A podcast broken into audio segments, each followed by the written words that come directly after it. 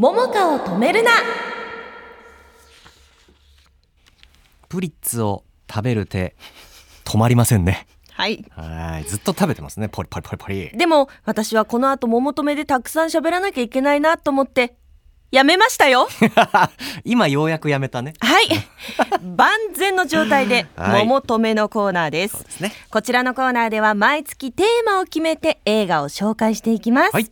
10月のテーマ別れが美しい作品でございます。うーん。哀愁メランコリーってやつですね。そうですね。さあ今日はスカーレット・ヨハンソンとアダム・ドライバーダブル主演映画のこちらです。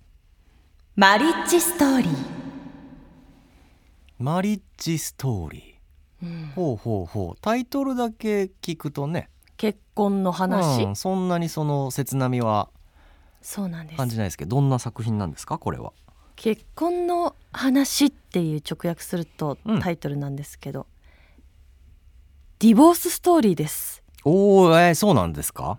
離婚のお話なんですね。へえ女優で妻のニコールと夫で舞台演出家のチャーリーが結婚生活に葛藤を抱え、うん。離婚に向かっていく姿を描いたヒューマンドラマです結婚生活がうまくいかなくなり円満な協議離婚を望んでいた2人だったんですけれども、うん。それまで溜め込んでいた積年の怒りがあらわになり弁護士を立てて争うことになってしまいます、うんうん第92回アカデミー賞では作品賞のほか主演男優主演女優脚本など合わせて6部門でノミネート、うんニコールを助ける女性弁護士ノラを演じたローラ・ダーンが助演女優賞を受賞している作品なんですうんね。すごい作品なんだけどあれだねそのいわゆるタイトル詐欺みたいなとこあるね。そうでもねうん。でもマリッジストーリーなの。これがマリッジストーリーなの。なるほど。リアルですねそうそうそうそうそう。これもマリッジ学校暮らしみたいな実はゾンビ映画でしたみたいなんじゃない？ああそうそうそう。うんそういうんじゃないんですね。そういうんじゃないです。そんなそんな騙してませんこれこそがまあ結婚のお話なんだなって感じさせるリアルさがあります、うん。この映画の注目ポイントこちら。どこまでもリアルで温かな別れ。ああそうですね。その別れにも本当に多種多様あーなおっしゃる通り。種類がございますね。今私がさ離婚のお話なんですよって言ったら、うん。ゾンビ映画にちょっと例えたじゃないですか、うん。この学校の話かと思ったらゾンビの話だった、うん。あの作品のように騙してるって思うじゃん、うん。でもそういういわゆるゾンビ映画展開みたいな、うん不倫とかうん。うん浮気不仲とかでなんかドロドロになっていくみたいなうん。感じではないんですよ。おー違った描き方なの。離婚っていうともうそういったところがうん。泥沼みたいのが思いつくと思うんですけれども、うん愛がある離婚っていうのもありますよね。まああるらしい世の中には。うん。この映画はまさにそうなんです、うん。お互いがまだ愛しているって分かっていてもお互いの人生のためにうんうんうんうん。子供のためにもうこれ以上お互い傷つけ合わないためにうん。別れる選択をしなきゃいけないパターンもあるよね。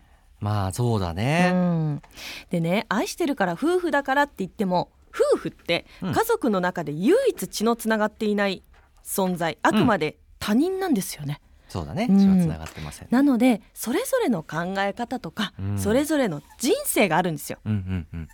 この映画は離婚に至るまでの関係性がお互いの視点で丁寧に描かれていて全てが本当にリアルなんです。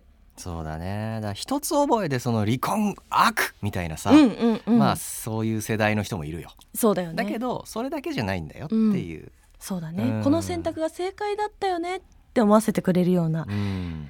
まあこの離婚っていうのが、まあ、物語の中ではねうん。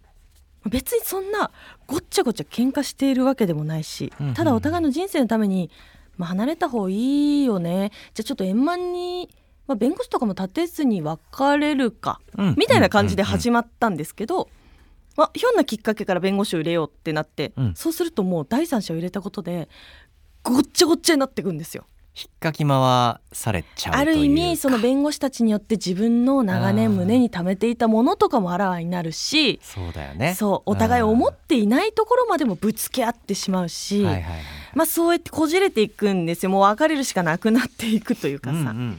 でまたねスカーレット・ヨハンソン演じる妻が映画の主演も務めて一時期注目された女優だったんですよ、うん。でも夫のために郊外に引っ越して夫の劇団の役者をするっていうね。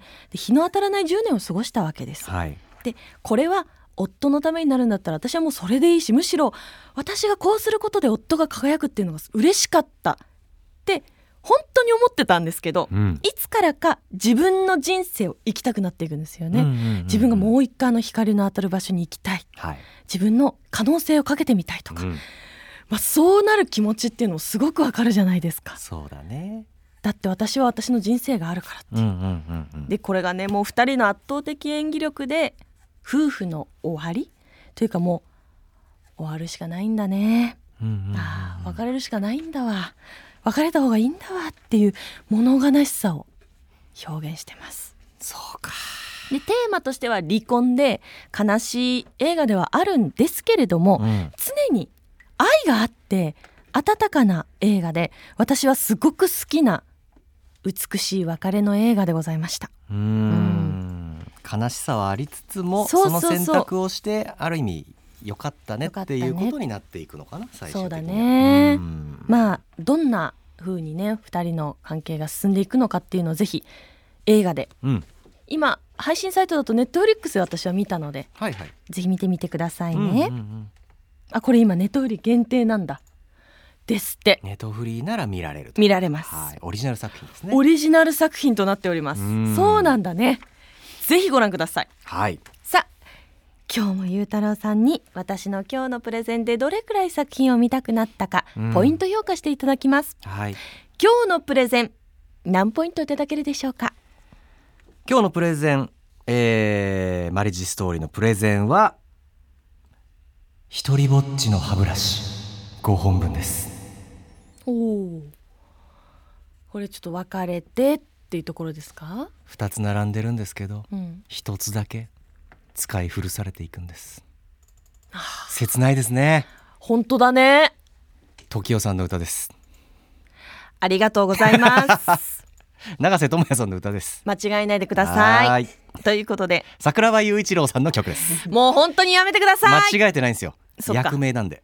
あ役名役ね名です。わかりました。そうなんです。まあ寂しい気持ちにぜひこの秋なってみてください。はい。以上桃花を止めるなでした